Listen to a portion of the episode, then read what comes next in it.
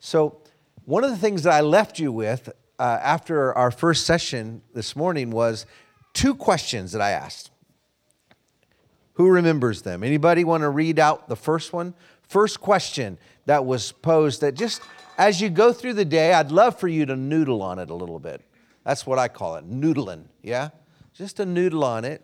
Who wants to tell me what that one was? Come on. Yes. What's my contribution? So, how did that go for some of you? How, just at a show of hand, how many of you feel that you're, you have a you might have something to say about your contribution? Just out of a show of hand. Okay. Yep. Yep. Hold them up high so we can see. All right. Awesome. Awesome. And then the second question that was asked was who wants to share what that was? Anybody? What is the pain that you identify with? What is the pain in the world that you identify with? What I mean by that is when you enter into the world, when you go to work tomorrow or the next day, when you are walking the street, there's something that the Lord our God has revealed to you about this world, the pain that's in his heart that you have seen and it's it's just in you now. You can't shake it. It's something that it's it's there, right? How many in the room just in our time are pretty clear about what is that pain that you're seeing and you and it, it, it hurts your heart. It breaks the heart of the Father and it breaks your heart. Yep. Awesome. Awesome.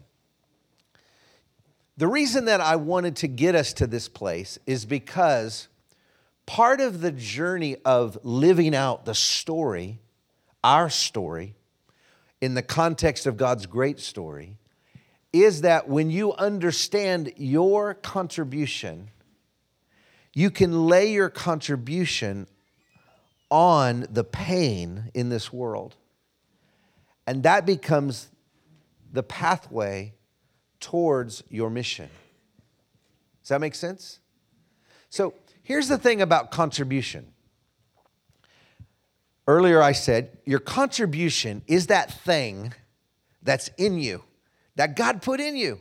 It's that thing that when you look at it, you kind of go, Really? That's my contribution? Or, you know, sometimes you have to have other people say, What, what do you see? Like, Tell me what my contribution is, because I, I can't see it for myself. Sometimes we have to reach into each other and pull it out and go, here it is. I see it all the time. It's totally you. You, you blow our socks off with this thing. Oh, wow. Um, w- when you understand what your contribution, the next step you have to do is commit to it. And that's where the courage comes in is to be able to climb up on a chair and say, This is my contribution. I'm committing to it. Okay, you may say, Why is that so important? To commit to a contribution. Well, the reason that that's really important is because we're a family, and God has put us in family. And part of the thing that makes the family work is when everybody knows what each other's contribution is and that we can receive the contribution from each other. You see, we can say we're in community or we're family, but if, if you, never get, you, you never share your contribution to me, how, how does that make me feel? We're just two people that happen to be in the same room together, right? So your contribution is what, what helps you connect into the community or the family of God. And it requires a commitment to it that every time you show up, you bring fully that contribution. So, community or family is where we place our contribution right? So here's the, here's the interesting thing. If you don't have a family, you have no place to offer your contribution. So we, we, we need each other to have a place to bring that contribution. If I don't commit to my contribution, I'll never show up with it. So the family is formed by the diligent commitment to the delivery of our contribution. Does that make sense? Now, why is that so important? Well, this morning when we were when we were going through the God story, I talked to you about the fact that you are sons and daughters. How many of you in the room that resonated with you? Is that good to be reminded of who we are as sons and daughters of the living God?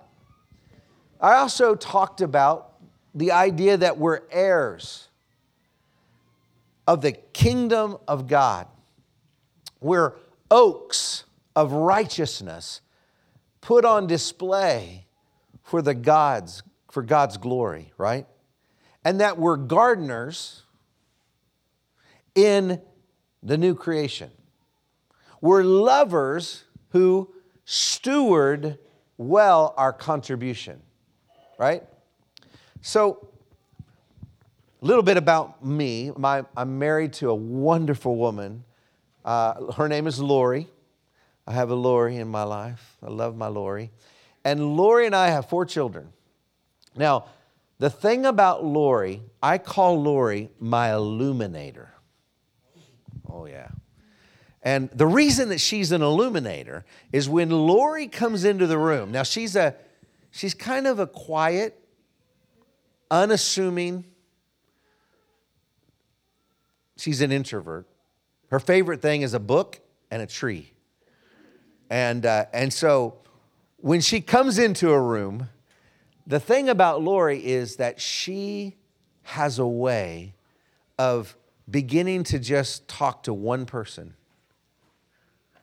And in the process of that conversation, she begins to say, Oh, have you thought about, or when you said that, you know, what did, did you, were you meaning about, and, and in a moment, it's like a big blinding light comes flying into the room. And she seems to illuminate things in people's lives that they've gone months, maybe years, maybe their entire life, having never seen that thing that God is wanting to illuminate in their life. And that's her contribution. I had a friend, I won't tell you her name, but a really good friend who, um, when asked about what is the pain in the world that you look at and you see that God's shown you, and she says, I just, I just want to see people set free.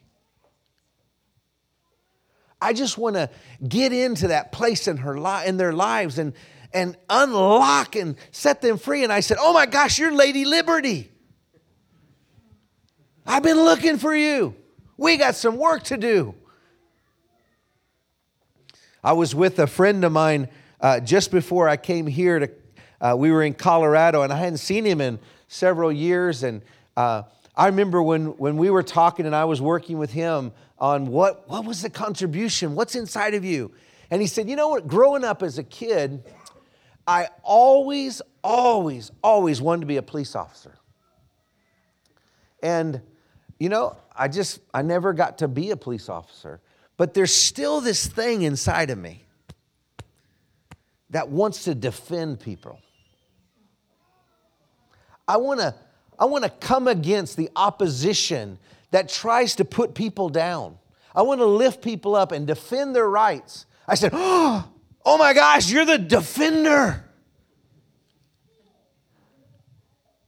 I had another person that I noticed that every time we were we would uh, do something just had some free time, she was always doodling, always drawing, always getting collecting pieces. Like she would find like boards and nails and like string and and then all of a sudden poof, out would pop this beautiful thing. And i said why do you do that? What what what what's the driver inside of you that makes you make these things and she says i just love repurposing things I said, Oh, I know you.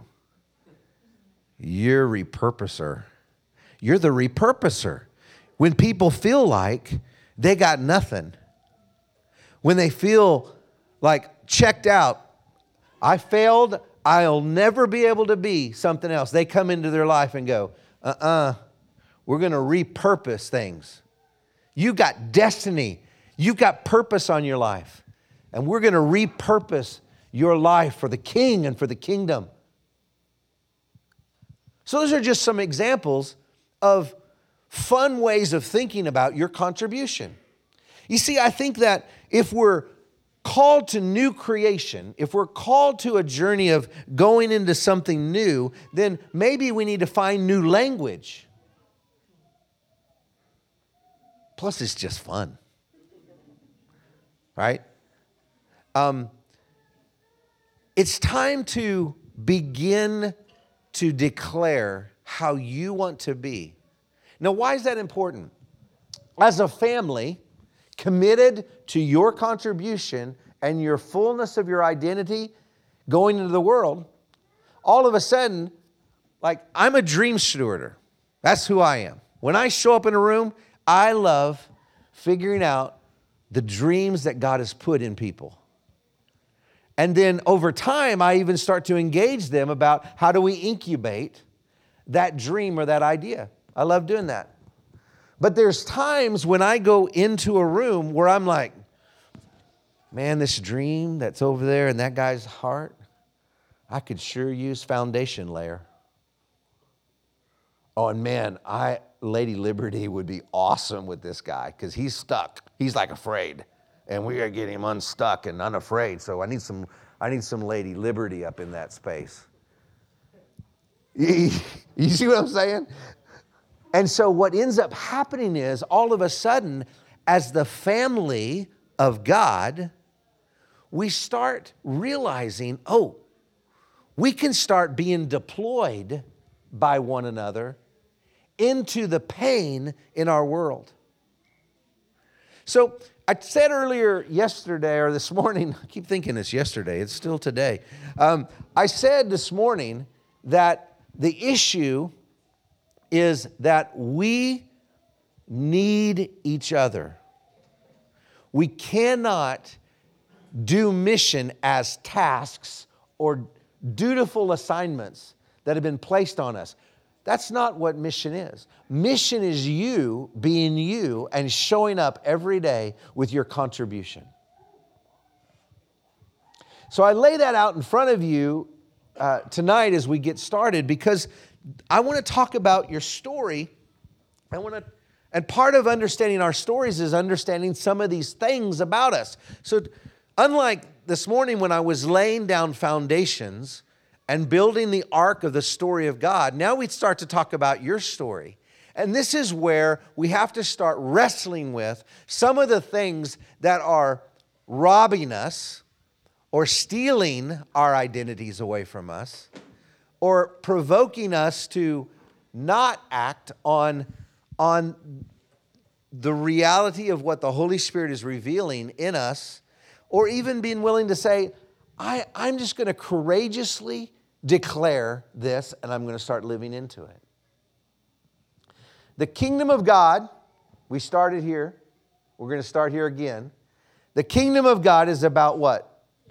Lovers. Lovers, Lovers who steward well the gifts, the talents, the abilities in order to what? To love what God loves.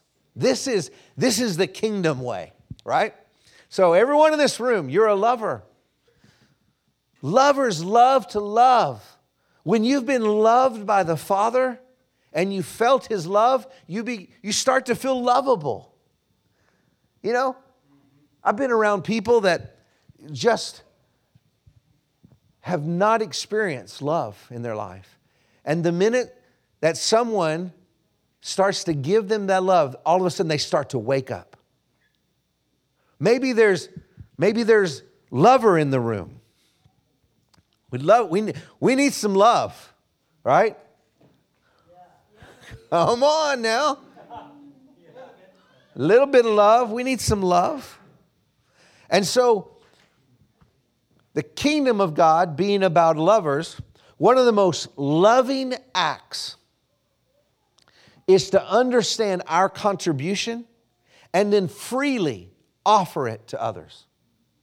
There's probably no more pure example of mission than that. Like, can you imagine an entire family that just shows up every day with their contribution and just gives it away freely? Oh, you want some of that? Here's some of that. Got some of that. Ah, got some of that.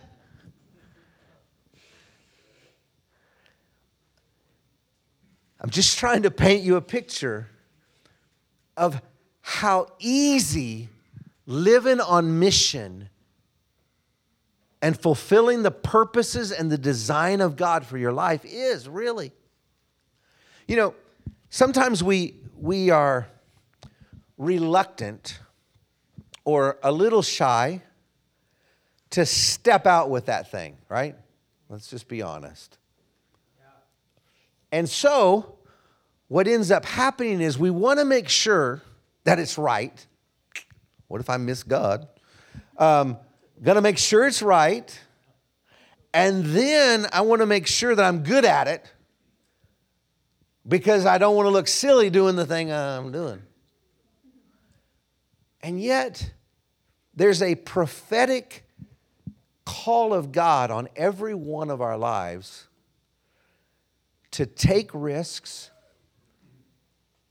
and step out even before we know for sure that we can. So here's what I like to say people work really hard to stay on the, what I call the cutting edge. Okay, so picture a line right here. And that, that right there, that's cutting edge stuff, man. See, everybody wants to be on the cutting edge because that edge looks good. Look at me, I'm on the cutting edge. Everybody aspires to be on the cutting edge. However, there is another edge that I call the tripping edge. And the tripping edge is actually further out. Come here. And this edge is what I call the prophetic edge. It's the tripping edge of living prophetically in front of people. So while everybody else in the world is aspiring to this, to the cutting edge, those of us who are kingdom people, we've actually said, excuse me, excuse me I'm going out here uh, on the uh, tripping edge and I'm tripping my, I'm, I, I mean, here's the problem with the tripping edge, right? You don't look good on the tripping edge, right? Um, you're kind of a little bumbling a little bit. You know, you're, you know, you're learning. It's like a little kid learning how to walk for the first time. And you're like, whoa. And, and that's the tripping edge. God wants you and I to trust Him as a good father, to step beyond what everybody else in the world is calling the cutting edge and embrace the tripping edge. So if we're not ready to live out there in the prophetic, it's that place where people are like, what's he doing out there? What, what is she doing? And then all of a sudden, people, you start to get better at it. And then people start going, huh, maybe I'll go out there. And then they're out here watching you, and they're doing it. And now all of a sudden, the tripping edge is the new cutting edge. And then guess what God does? A new prophetic tripping edge emerges on your life. You see, that's the way that the Father wants to pull us into our story. He wants, he wants to shape us and grow us and work with us and help us to step into the destiny and the design for our lives. There's a beautiful contribution that the Father has designed and put in you. And when sons and daughters commit, really commit to their contribution, they begin to understand how their story helps to bring heaven to earth. And this, when that happens, when you start realizing, as we prayed this morning, thy kingdom come, thy will be done on earth, that that is actually a prayer that the Lord expects us to actually not just pray it, but physically reach up and pull it down, to be the kind of prophetic people who are demonstrating with our lives the glory of God's contribution placed in our life, fully released into the earth every time we walk in the room. What would that? I mean, goodness. And then to be able to go, hey, I need some help over here. I got something going on. Could and to be able to map our entire family at Nava in such a way that we're going, I need a little bit of that. I need some of that. Oh, ooh, yeah, that one right there. That's what I need. Come here. And we're like, sure, happy to. I'm going to need you later, so hang on, man, let's go. Now that is fun living. That's adventure living. That is that's tripping edge living. Listen, we're so used to the empire over here who, who we're trying to protect and preserve and save and manage and live this life that everybody's aspiring to. And the Lord is saying, Come with me into the garden that I'm making, new creation, and experience my kingdom because you were designed to be kingdom people, oaks of righteousness, gardeners in the garden of God, working the, the soil, bringing the best of yourself to make good what God intended for us all. Now, a story, your story. Okay? Write this down. A story is a character who wants something and overcomes conflict to get it. I'll say it again. A story is a character who wants something and has to overcome conflict to get it. Every good story is built on that outline. So, in every story, you're going to have to be confronted with answering the question what do you want? What do I want? I don't know what I want. And and that's a problem. I just want to say it's a little bit of a problem if you're going to live a story. Because if you don't know what you want, then you are not ready to step into the story that God wants you to tell that helps fulfill the God story He's already at work doing. So, if part of the God story is that He put us in a garden, Eden, and He intended us to ex- expand the boundaries of Eden throughout the whole world, but because we chose to sin and go against His plan, we had to be removed from the garden. An empire took over. And so we started living as though we were empire people, but God was saying all along, no, your identity is you're my sons and my daughters, and I love you, and you are heirs in my kingdom, and I put everything under your feet. You have authority. So I want you to live like kingdom people, and we're going to rebuild the garden because the original design was right. It's just now we're going to rebuild it and we're going to do it, and that's your mission. And so as you go in to do this work, the Father is saying, Tell me what you want. I mean, how many times, how many fathers are there in the room? Yeah. So this is a common question with my kids anyway. So what do you want to do when you grow up? What do you? It's another way of just saying, what do you want? But you, the problem is, is that we, we've either been told too many times that, listen, It's not what you want, it's what God wants. Well, I'm here to tell you God wants what He's already put in you. God wants what you want.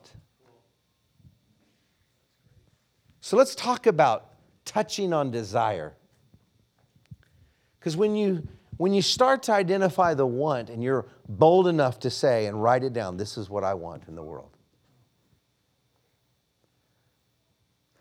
There's a, there's a beautiful story um, in the Bible in Luke where Jesus has risen from the dead and he's on the road.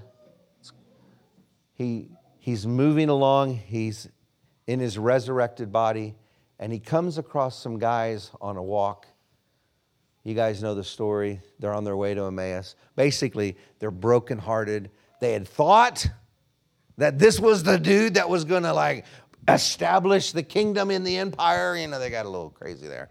And they didn't understand that, that what Jesus was doing was different than what they had thought it was all about, establishing everything on at that moment. And, and so as they were walking and talking, in verse 21 of Luke 24, they say, But we had hoped. And it's this pregnant moment where they just said, you know, we had hoped, but all hope is gone. And some of you in this room, you've hoped for something and got, got it stolen away. You had hoped that it was going to be this way, and life threw a curveball and, and you got knocked off your feet. And, and because of that, you stopped hoping. You, you forgot that you're actually future people, not present people, and you stopped hoping and believing for what God was already prophesying to you was coming. And having our hopes dashed, it can leave us in a very, very tender place. And what that means is that at one time, you had allowed yourself to hope. But here's the thing I'm going to use a big word and I'm going to bring it down here. But our eschatology has to be rooted in hope. Listen, if we, if we don't believe at the end of the day there's something to hope for, man, why are we even doing this? Hope is solid ground to build your whole eschatology. So, desire is more powerful than you ought to or you should. It's, it's greater than any kind of inspiration, just hope. Faith, hope, and love will always remain. Bible says it's impossible to please God without faith. If you want to put a smile on the Father's face, just do something that requires some faith. I, I try every day to think about something I can do that scares the holy heck out of me that's going to require an ounce of faith just so I can look up and go, Did you see that, Dad? ah, he smiled. I made him smile. Wow. Faith, hope, and love remain.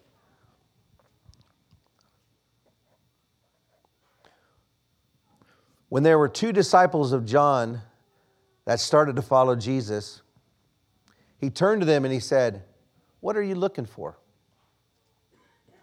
John 1 38. When Bartimaeus cried out to Jesus from the side of the Jericho road, Jesus asked, what do you want to do? What do you want me to do for you? When James and John said to Jesus, We want you to do for us whatever we ask of you, Jesus responded, what is it you want me to do for you? He didn't say, Well, that's kind of bold. Who are you to ask me to do what you want me to do? He says, Huh, what do you want me to do?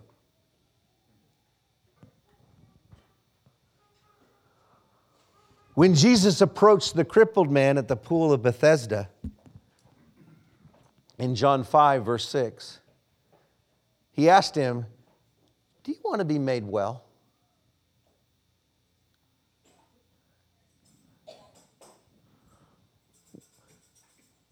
The question, What do you want me to do for you? is actually the question that Jesus asks more frequently in the New Testament than anything else.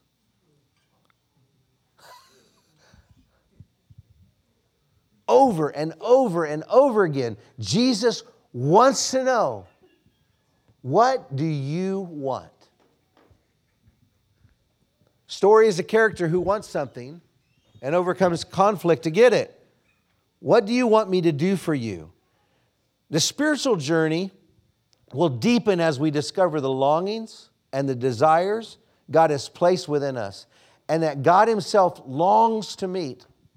There's a passage in Psalm, verse 37, chapter 37, verse 4, that says, Delight yourself in the Lord, and He will give you what?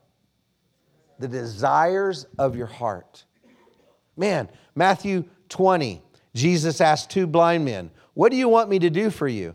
And was moved with compassion. Mark 10, verse 36, Jesus asked James and John, sons of Zebedee, What is it you want me to do for you?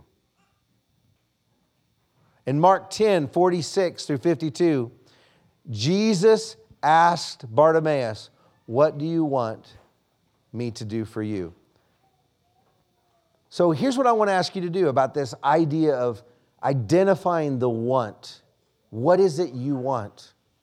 Because if we don't have the want, we won't start into our story. When I moved to New Haven, Connecticut, in this journey, I, I had left my job as a pastor in a very large church, and I showed up in New Haven, and man, I had moved into the inner city. It was total chaos. I mean, my head was spinning.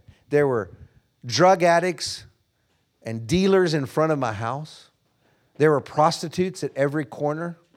I lived three blocks from the projects, and most of the projects looked like a war zone, and I mean literally a war zone. Windows didn't exist in the building, kids running naked all around the projects, gunfire constantly going off, people shot and killed in the streets in my, my neighborhood. The streets that I moved into were run by the Latin Kings, one of the most notorious gangs, and actually they started in my neighborhood. And here I am, Pastor Ken from Dallas, Texas. this was before I had my cape. And I'm walking around, friends, and I'm like, I don't know how to show up here. I was this pastor dude that put on a suit and climbed up in a pulpit, and the curtain opened.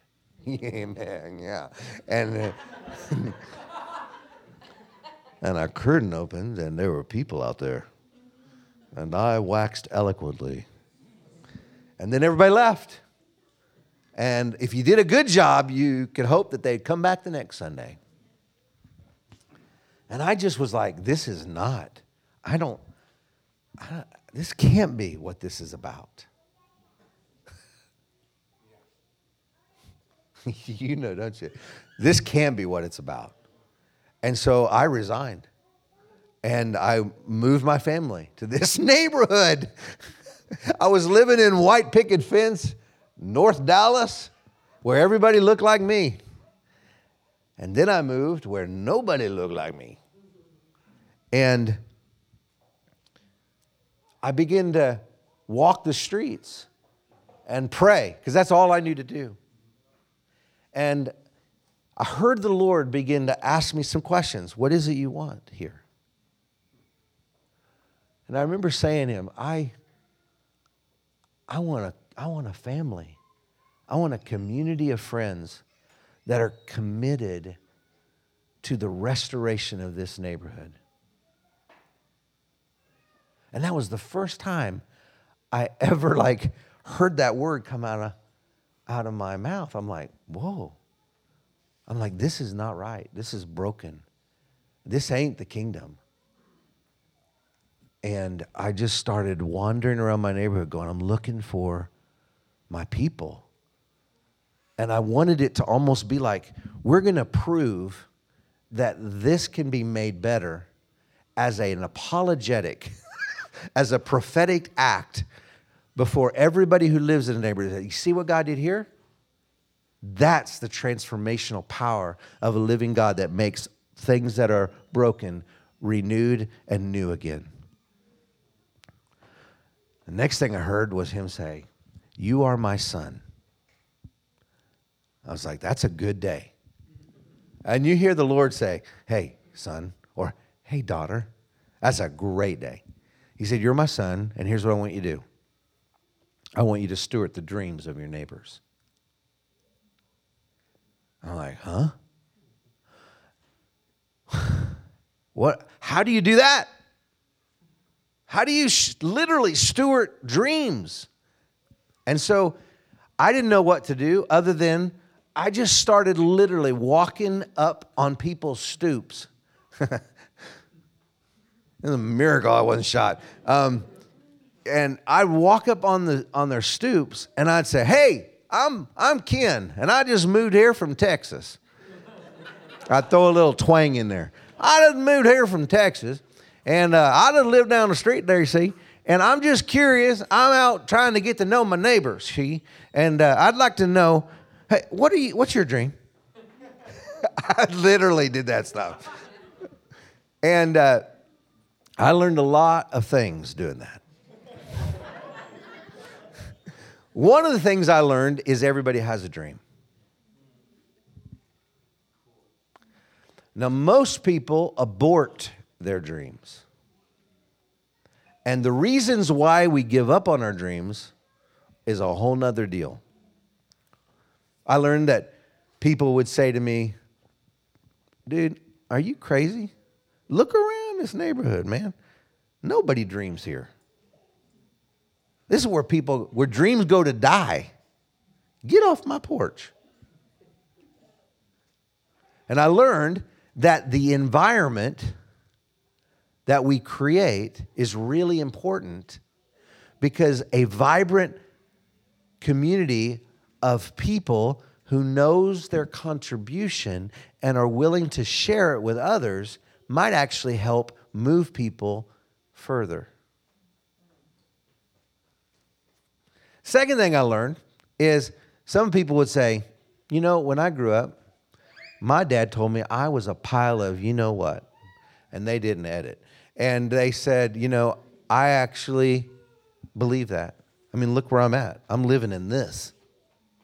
So don't come up here telling me about dreams.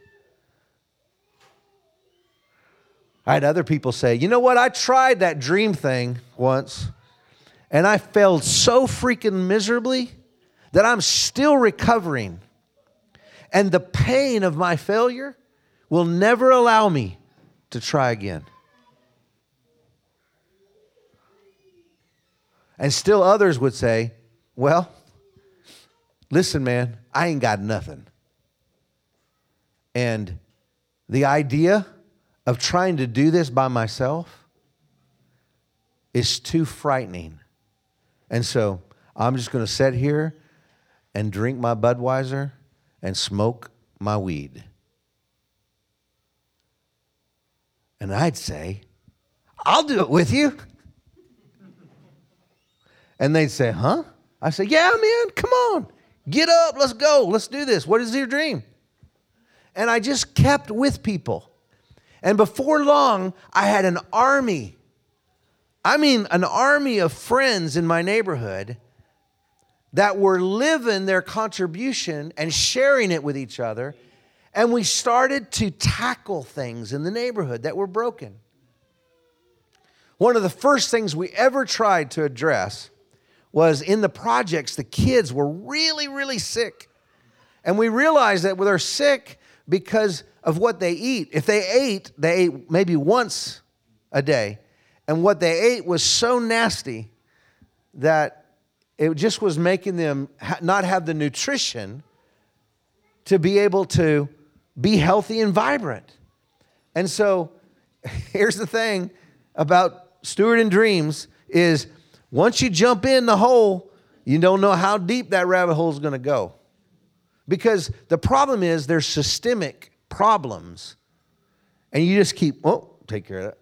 So, oh, we need a garden to grow fresh fruits and vegetables because they don't got money to buy fresh fruits and vegetables. Uh, schools over there, why don't we ask them if we can teach kids how to grow a garden? And then mom comes out with this zucchini thing, and she's like, I ain't never seen that before. How do you cook that? And so then we started cooking lessons in the project and started teaching. We had a chef in town that was willing to drive his, his uh, food truck up, and he would do cooking lessons and teach them how to prepare certain kinds of foods that they had never seen before and how to, how to feed their children these fresh fruits and vegetables. And then we discovered all of the undocumented citizens living in our neighborhood. And we started to realize that, you know, they don't have access to food stamps and other kinds of things. And they don't have money and able to get fresh fruits and vegetables. So we created a fund that bought boxes of fresh fruits and vegetables, and we started a farmer's market. And we'd have these farmer markets with these boxes ready so that if somebody was undocumented, came up, they could have access to that which we'd already paid for. And to give them a place of dignity, we talked to the free clinic and we said, if people come in here and they're malnourished or they don't have access to quality food like fruits and vegetables, would you write a prescription? Would you write a prescription and give them a prescription for fresh fruits and vegetables so that when they showed up at the farmer's market, they could literally walk up and say, I have a prescription for a box of fresh fruits and vegetables. Oh, yes, sir, here you go. That's great. And then our undocumented citizens started dying.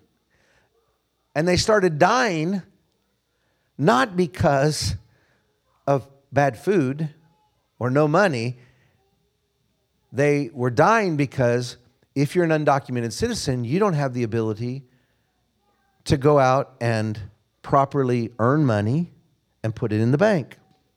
So, where do you do? You work for cash on the side and you put it in your pocket. And in my neighborhood, the Latin Kings call that a walking ATM machine.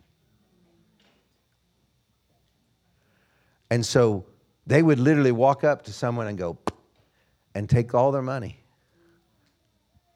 and violence in my neighborhood was enormous.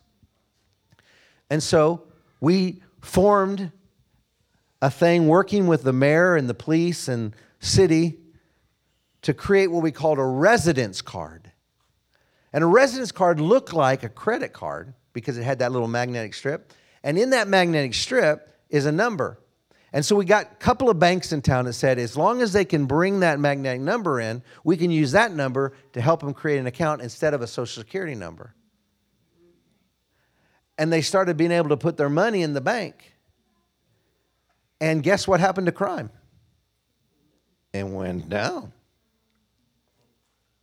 So that's that's I just tell you a little bit, a couple of those. I could go hours telling you stories about how we remodeled the roads and the streets and put biking trails in and redid the sidewalks so people could walk in the neighborhood without tripping and falling down. And um, just one story after another story of people working together because the family of God bringing just their contribution and working together can do a lot of things. It took five years Within five years, that neighborhood was completely restored. If I took you there today and drove you through that neighborhood, you'd be like, huh? It's beautiful. Absolutely beautiful. And I say that to you because not because I want to do anything like that, it's because I want you to hear me say, listen, I know it's possible to transform the world. Why? One, because I've been transformed, but because I've seen it with my own eyes. The garden idea, the new creation thing we talked about this morning, I've seen it. It's, it's real. It can be done. And if we work together, all things are possible. How many of your faith are, is beginning to kind of awaken? So, this idea of being able to say to God, This is what I want, I said to the Father, I want a community of friends. I had no idea that they'd be, you know, former drug addicts and, you know, uh, it was a wild bunch. And as we went along doing these things, people were like, How is all this happening? I say, It's the God. It's the God. And they'd say, The God. And I'd say, Yeah, the God. The God who wants to make all things new. Who's that? I'm glad you asked. Come up to my porch and let's have a little talk. I baptized so many of my neighbors in the ocean right off the, the sound, the New York sound. Unbelievable incredible 10 years in that city. I want you to close your eyes for a minute. Just, just close your eyes for a minute. I want to ask you some questions.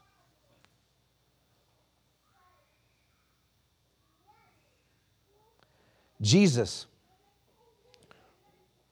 what do you want to show each person in here about themselves? as they become more honest about their own desire.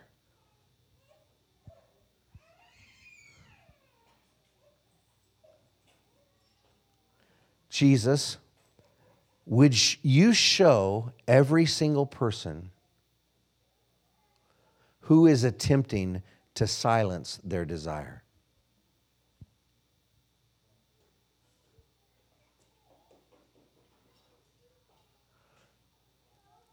Father, there are those in this room that are asking the question Am I truly ready for what it is that I'm going to ask for? Is there something Jesus is asking you to do in order to live what your heart most wants? Is there something Jesus is asking you to do in order to live what your heart most wants.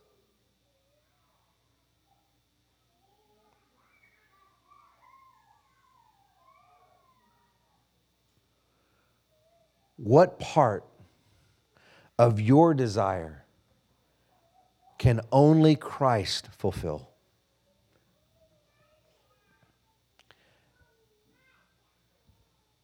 What part of my desire can only Christ fulfill? And what is my part?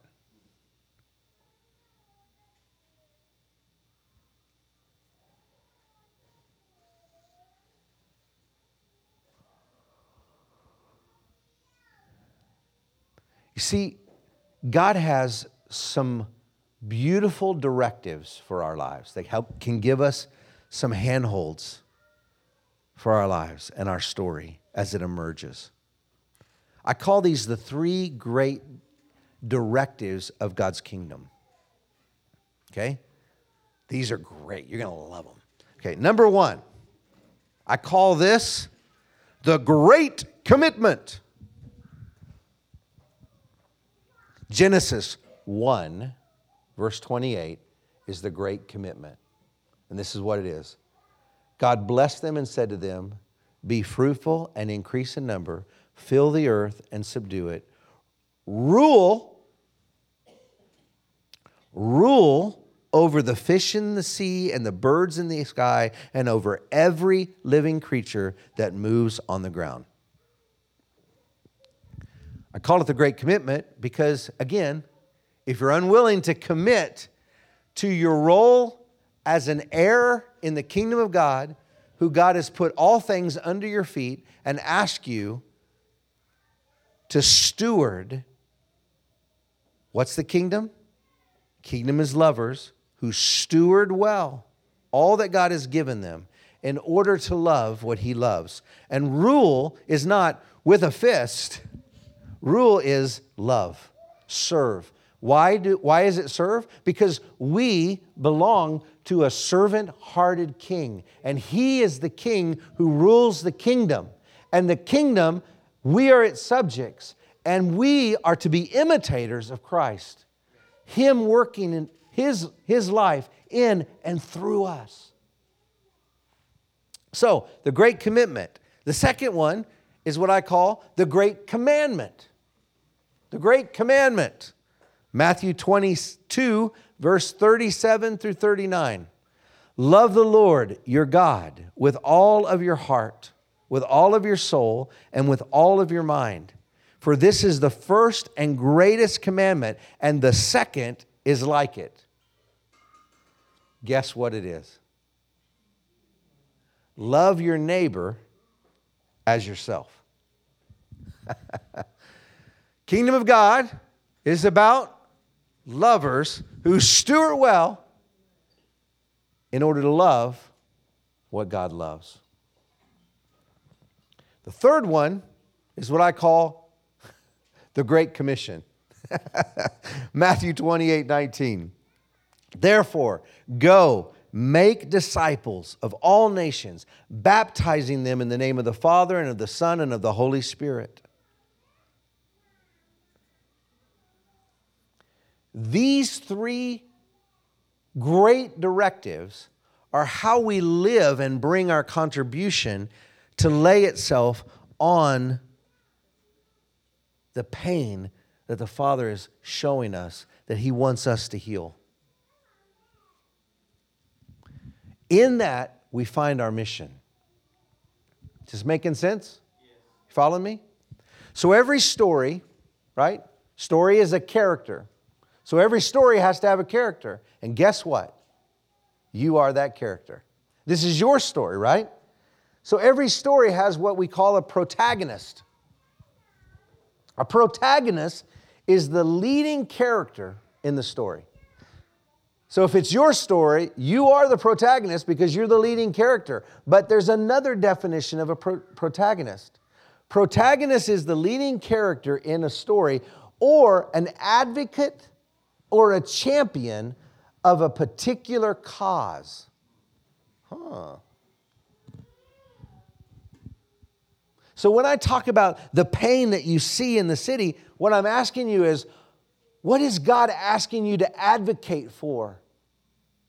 What's the cause in your story that you're supposed to bring your contribution to bring new creation to the earth?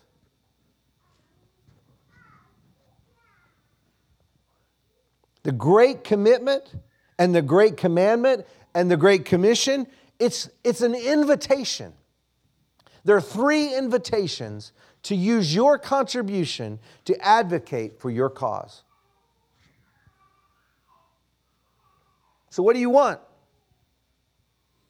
What's the cause that stirs your heart? What's the pain that only you see that breaks your heart? What's the contribution that gets laid down on top of that pain and begins to live a story? Now, you can choose small stories or you can choose epic stories. Stewarding Dream is an epic story. I chose that one because I'm going to spend the rest of my life stewarding dreams. Right now in this room, I'm stewarding your dream. You may not know that, but I am. Because what I'm doing right now is I am I am jingling keys like crazy and trying to see which fits your lock. I'm up here jingling keys. Does this one fit? Because that's what dream weavers do. I'm stewarding dreams right now because I'm trying to get you to see who you are I'm, I'm trying to help you declare this is what I want for the kingdom of God. And I'm willing to give my life to see it realized. I will advocate, I will champion for the rights for this to be resolved. I said earlier this morning that for me, it's alleviating poverty. And poverty is, whoo, it's a big one. Because it's not just about do you have money in your pocket? It's also about the people that everyone passes by. And it just, there's poverty everywhere. And talk about systemic. I'm constantly going deeper and deeper down the rabbit hole.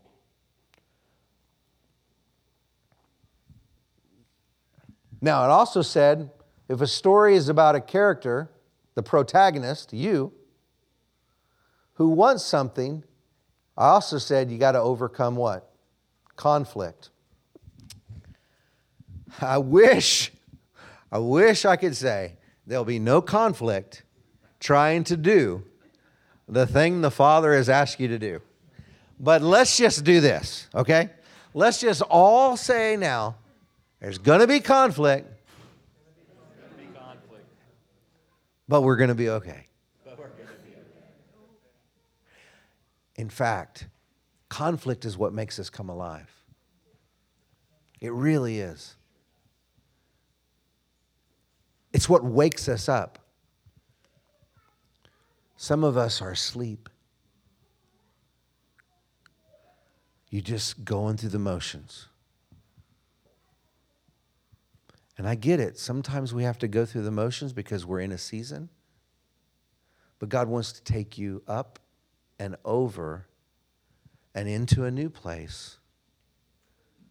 And you might have to f- climb up over and push through. Because guess what? In every story, there's an antagonist. And that's the one who says, I'm not going to let you do that. That's the one that says, You can't do that. Oh, you think you're going to? Huh. They're the ones who love, they love this statement, right? Hey, that's never been done before.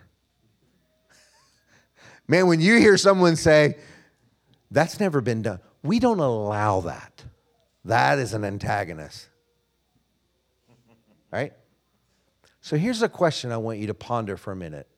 Remember how I said this morning the Lord told me this weekend He's going to do some talking? and so He's about to talk to you. I'm just letting you know. What happens when you are the antagonist in your own story?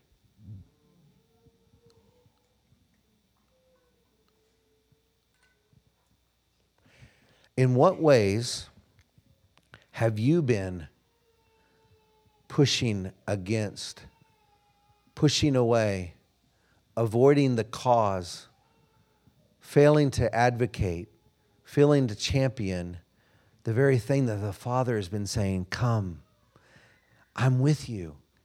You are my precious son and my precious daughter. I love you. I've given you all authority,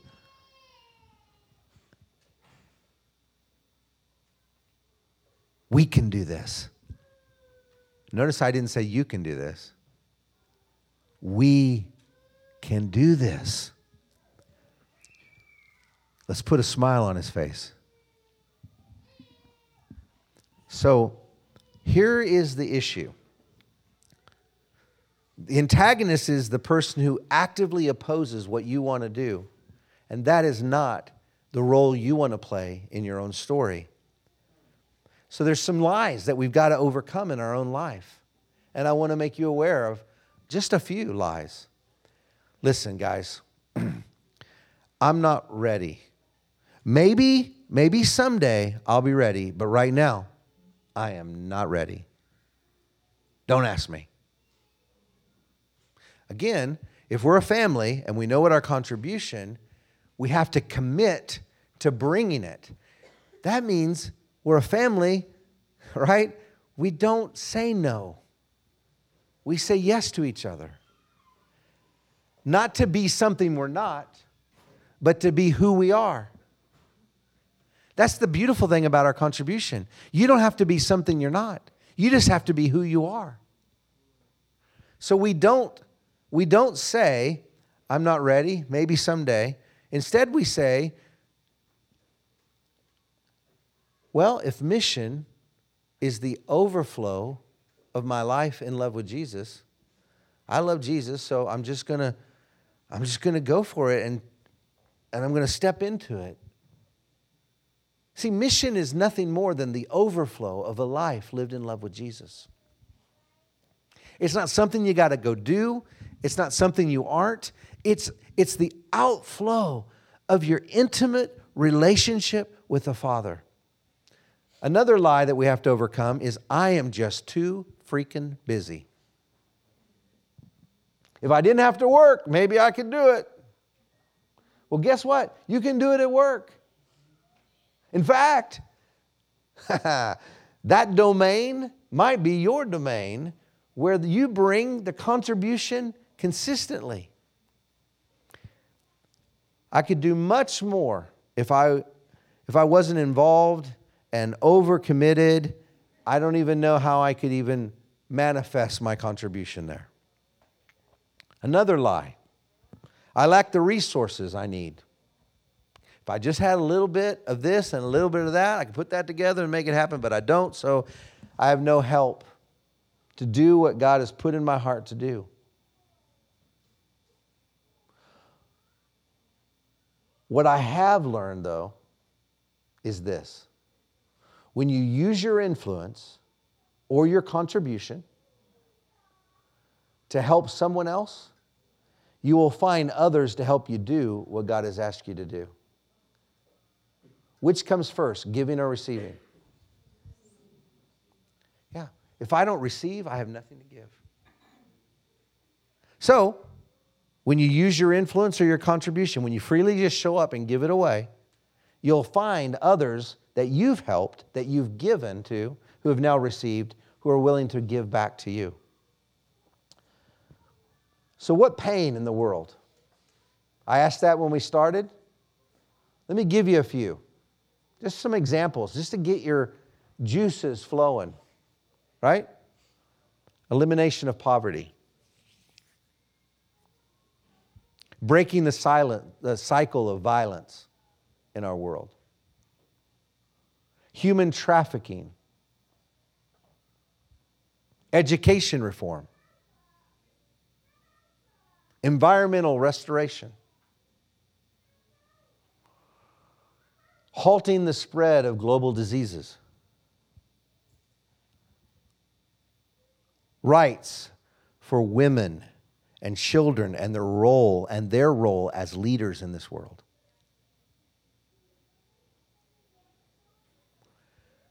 Human access to basic needs like housing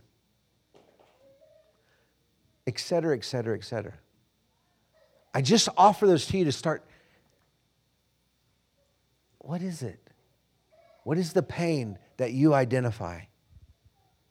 All of us in this, in this room has a job, a vocation, a place where you, we said this this morning, place where we use our voice.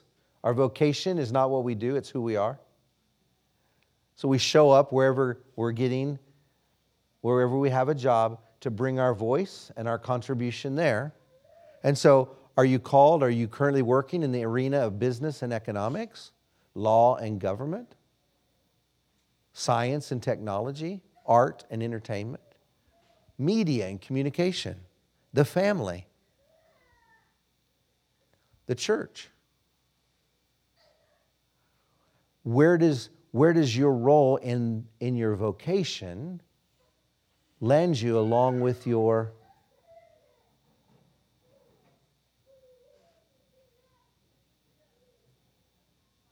with your contribution and with the pain that you see in the world.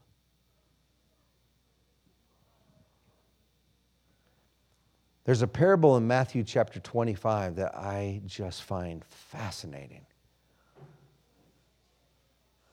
It's Matthew 25, verses 14 to 30. And just to save time, I'm not going to read it. I just am going to talk about it for a minute. You guys know the story. A wealthy man goes away, but he leaves with one guy five bags of gold. With another one, he leaves two bags of gold. And the last one, he leaves one bag of gold. He goes away and he comes back only to discover one, that the first guy had multiplied the five into ten. Second one had multiplied the two into four. And the last one buried it and didn't do anything with it and came back and gave him back his one bag of gold. To that one, he said, This is something I don't ever want to hear from the Lord. You are wicked, is what the Lord says to this guy. It is wicked to not steward what God has given you. Now, here's the other thing. He said to the guy with five who made it 10, he said, What? Well done. Well done. To the guy who had two, who turned it into four, he didn't, he didn't say, Well, that's not bad. This guy did 10. You should work a little harder. He didn't say that at all. In, in fact, what he said was exactly what he said to the first guy Well done. Well done. Faithful are you. There's some things to take away from that. Number one, God gives according to our abilities.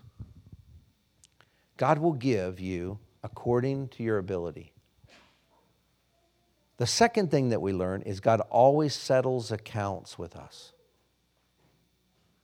The third one is that God never measures us against each other. Listen, He doesn't say, Jay, you know, you should be more like Adam. I want you to be more like Adam. He doesn't do that. He just says, Jay, all you got to do is be Jay. Mm-hmm. Just keep showing up every day. Be Jay, bring your contribution, and let's go. And so many of us spend so much energy trying to be like others that we lose the idea that we were actually created to be us and bring our contribution to bear. That's it. Steward well in order to love what God loves. And when we are faithful with a little, more is entrusted to us. What happened to the guy who buried it? His got taken away and given to the other. So, in the kingdom of God, stewardship is really, really important.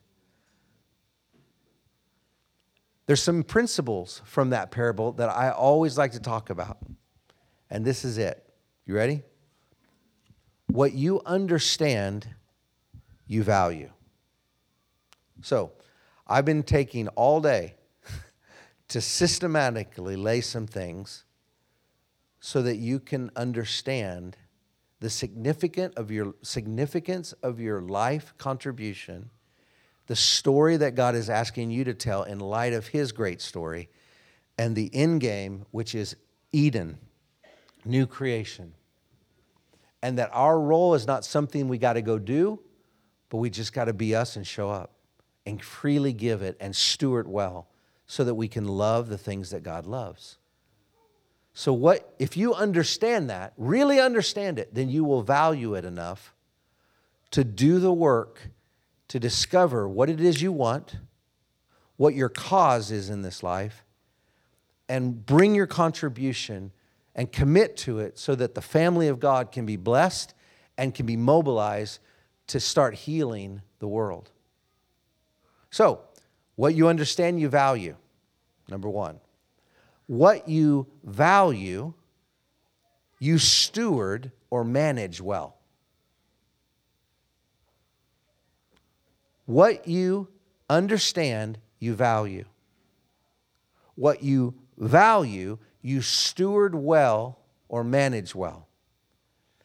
What you steward well or manage well, you multiply.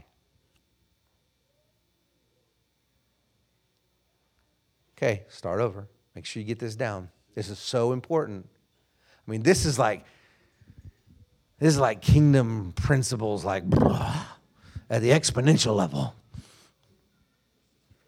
What you understand, you value. What you value, you steward well. What you steward well, you multiply. And what you multiply, God gives you authority and responsibility over.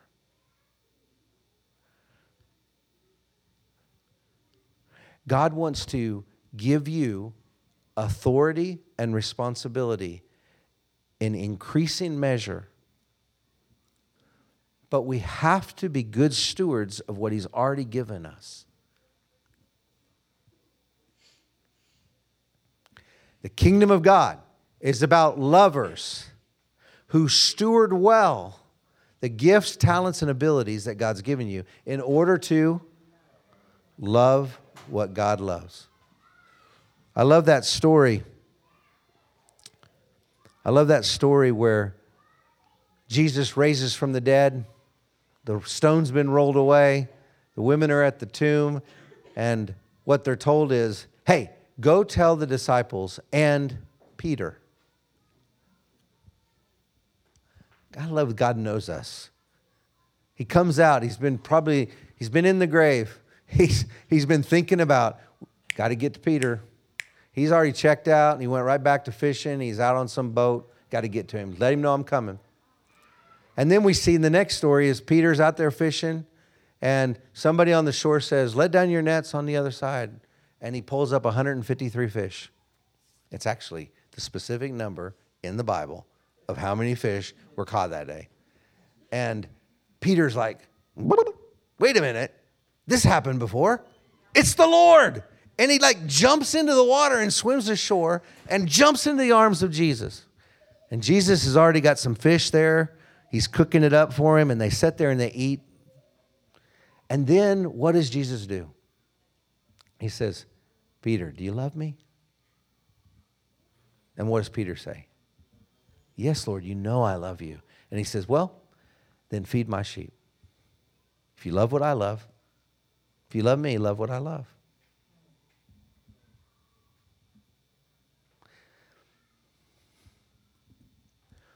Steward and love what God loves. John 17, verse 4, Jesus praying before his, for his death, he said, I have brought you glory on earth by what? By accomplishing, yeah, by finishing the work you gave me to do. Talk about stewardship. Talk about multiplication. Talk about authority given by God. Listen, it's not that every one of us have some giant thing to accomplish. We just got to finish what God's given us to do. That's good stewardship. That's responsibility. That's how the kingdom of God works. Who's got a Bible? Who are willing to read a passage for me? Anybody? Who will do it? I see that hand. Yes, ma'am. Okay. Will you read John 15 really loud? John 15. And would you read verses 9 through 17?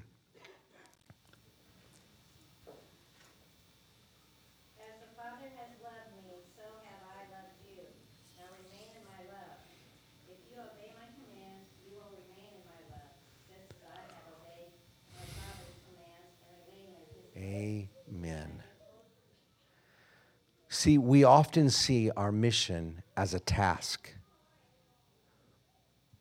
but it's not. It's about relationship. And here's something that I've learned I learned this in the streets of New Haven when I was up against all kinds of crazy. I learned that you can't change what you don't love. It just doesn't work. Because love is the salve, the salve that goes on the wound. And if I can't show up and I can't self produce the kind of love that it takes to change the world. That flows out of my relationship with the Father.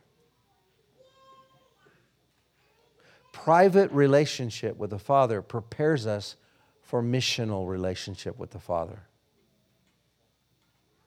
And relationship is mission. You can just be one heck of an amazing friend at work and be about the mission of God.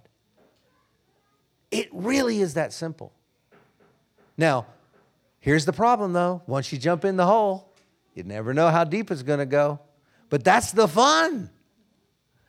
That's the mystery and the merriment and the wonder of falling with Jesus on the tripping edge into the work of the kingdom. Relationship is everything. The Bible says we are therefore Christ's ambassadors, though God were making his appeal through us. Protagonists. What are you advocating for? In your story? What are you the champion of? What are you making, letting the Lord make his appeal through you to advocate for the thing that breaks his heart? How many of y'all watched the movie The Lion King? Yeah? Great movie, isn't it? I love that moment when Mufasa is, says to Simba, Mufasa and Simba, he says, Everywhere the light touches, is our kingdom. Oh, I love that. Everywhere. Remember, I said earlier, its mission is intrinsic to who you are, it's in you. The Bible says you are salt and you are light. And wherever the light of you touches, becomes the kingdom of God. You are the salt that prevents the rot in this world.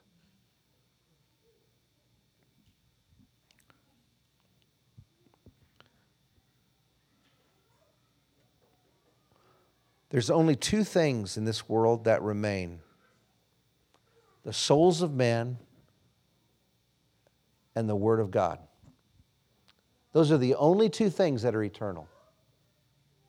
And I just think we should spend our time and all of our energy investing in the souls of men and women and the Word of God. We should pray that God would use our life to connect the Word of God to the souls of people. Now, friends, there's, there's reasons why that's important. And just to exhort you and encourage you and speak this over you, I'm going to say number one, Jesus is worthy. Jesus is worthy. He's worthy to be known, He's worthy to be loved, He's worthy to be obeyed and worshiped by every tribe, people, and nation. In 3 John, verse 7, it says, They went out for His name's sake. The Father is longing. This is why.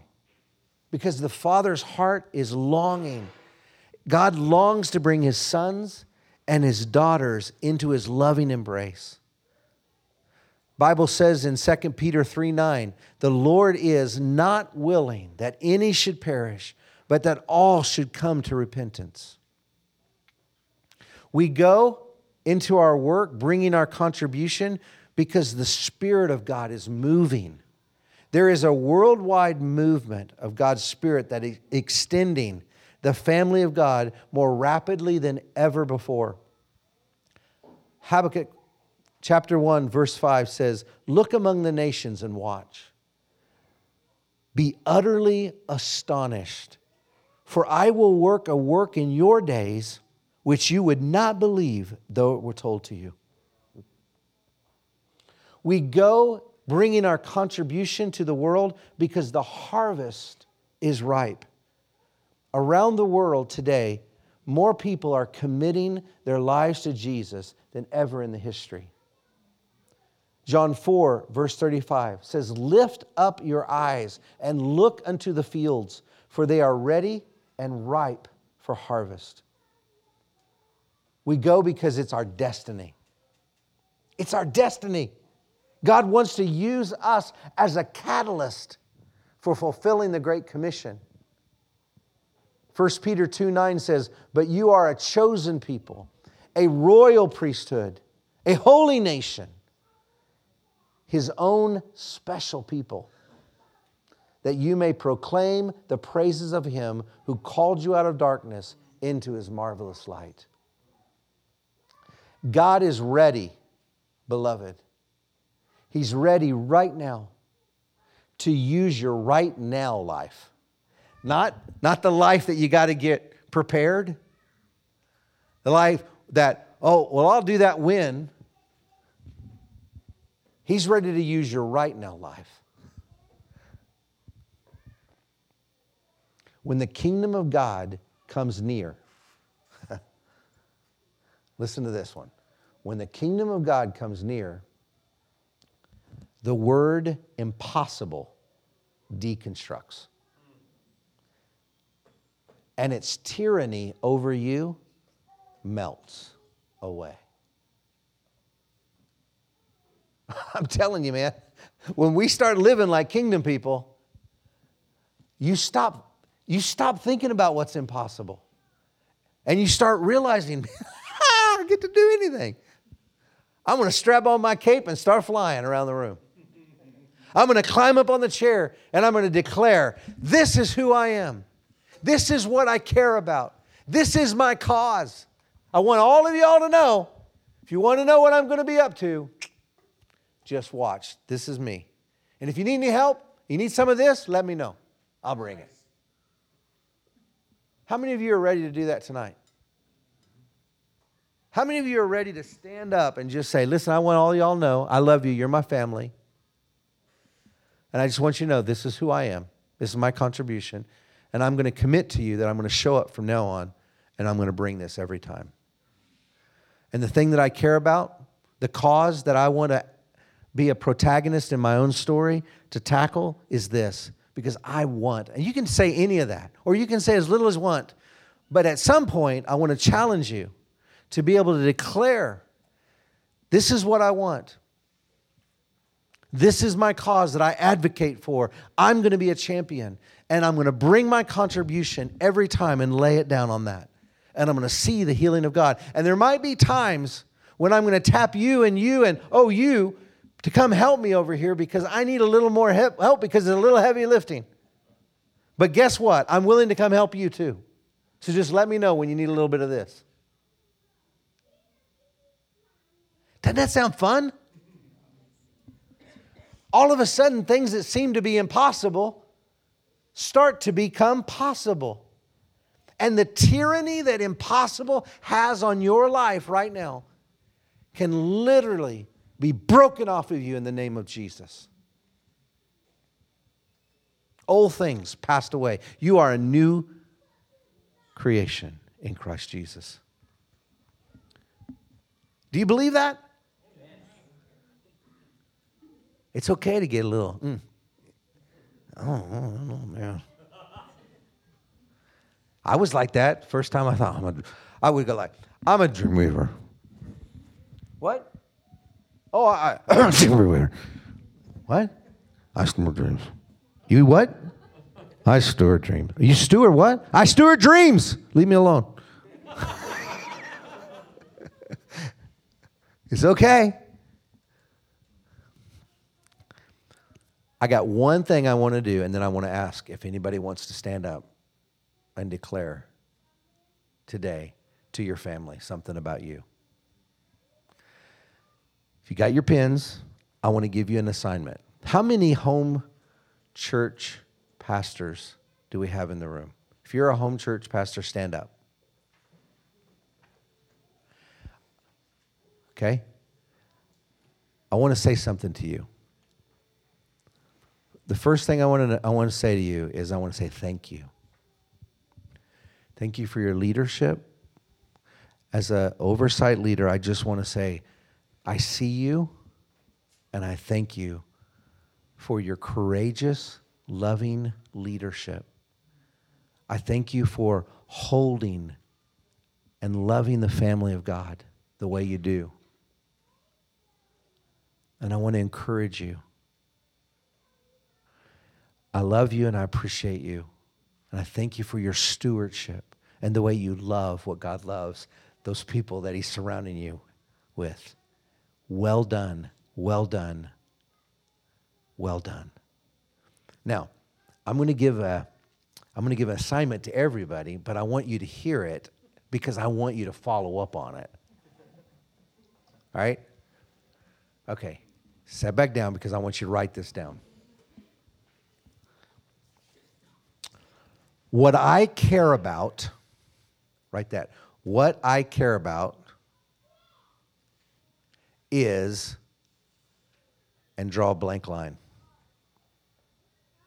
What I care about is blank. Next line. Therefore, what I will practice is blank line. Me say it again. Therefore, what I will practice is blank line. Third line, so I can create more blank line. So I can create more blank line. Okay. So, what I want everybody to do, this is your homework assignment. Okay? What you value. Anybody remember what goes next? What you what you value, steward well. What you understand, you value. What you value, you steward well. What you steward well, you multiply. What you multiply, there you go. Okay. So here's what I want you to do I want you to fill in the blanks. What I care about is more. Therefore, what I will practice is so I can create more. I started running experiments in New Haven when I was practicing my contribution. And, uh, and so I thought, okay, what's an experiment I can run? And I thought, okay, I went to my little list and I wrote it down and I said, what I care about is friendlier neighbors. Because man, it was violent as all craziness, man. And I said, I just want to, I want to have people who love each other. I want to find more of that. What I care about is let's get this neighborhood a little loving, more loving. And so, so therefore, what I will practice, and I said, what I will practice is cooking breakfast. So I can create more hospitality. That was one of my very, very first things I did. So, you know what I did? My neighbor next door, he had this grill, big old metal grill that heated with propane. And I said, Can I borrow that? And he said, Yeah. So then I went around to my whole neighborhood and I put little nice invitations in the mailbox, inviting everybody on such and such day at 8:30 in the morning. I'm going to be fixing breakfast in my front yard, and everyone's welcome. Just come, and uh, and it got that day, and sure enough, I look up, I'm out there, I've got the grill going, and I'm putting pancake batter on, I'm making pancakes. And uh, all of a sudden I look up, and like, people are like coming from all directions. And I'm like, uh oh, I don't have enough food. and remember, I told you I'd been building this family of friends, and they were coming too. And so they saw, and they're like, I'll be right back. So all of a sudden, people started walking down the street, two gallons of milk, guy with orange juice, some guy with, I got some bacon, got some eggs. Next thing I know, man, I got like about 100 people in my yard, spilling into the street, across the other side of the street. Everybody's just sitting there eating pancakes, bacon, and eggs, and talking and getting to know each other. And it was like, it felt like the kingdom. Like people were getting to know each other. Like I have, who? Where do you live? Oh, I live right over there. I've I've lived here five years. I've never seen you once. Yeah, I don't like coming out. It's too scary. I said, what? Yeah, yeah, it's too scary. So I would run experiments like that. That's something that I could do. Listen, it doesn't have to be big. Just do something, run an experiment where you get to practice doing your contribution and be willing to declare to God and to others, this is what I want, this is what I care about, and I'm willing to do more of this in order to create more of this. And watch what God does. Just watch what He does. I'm telling you, I've done it. I'm not asking you to do something I haven't done. I, I do experiments all the time. I purposely put myself in a position to put a smile on the face of Jesus I just I love his chuckle. I can hear it. Right now I can hear him chuckling over there. He just loves that when I do that stuff. When I start experimenting. Start experimenting in your neighborhoods. You home church pastors, start inspiring. Do run an experiment together. See what happens. When people start in your home church start to say, you know, I'm da da da, I'm da da da, I'm one this, I'm bringing this contribution. All of a sudden you're like, hmm, we got a lot of that. Why don't we do some of that on an experiment somewhere? Let's see what happens. And watch, watch God show up. Father, in the name of Jesus, in this room, you have been speaking to us about our contribution, about our story. And it is your ache of your heart for us as your children to enter the story and bring our story to bear and carry forward your mandate of new creation.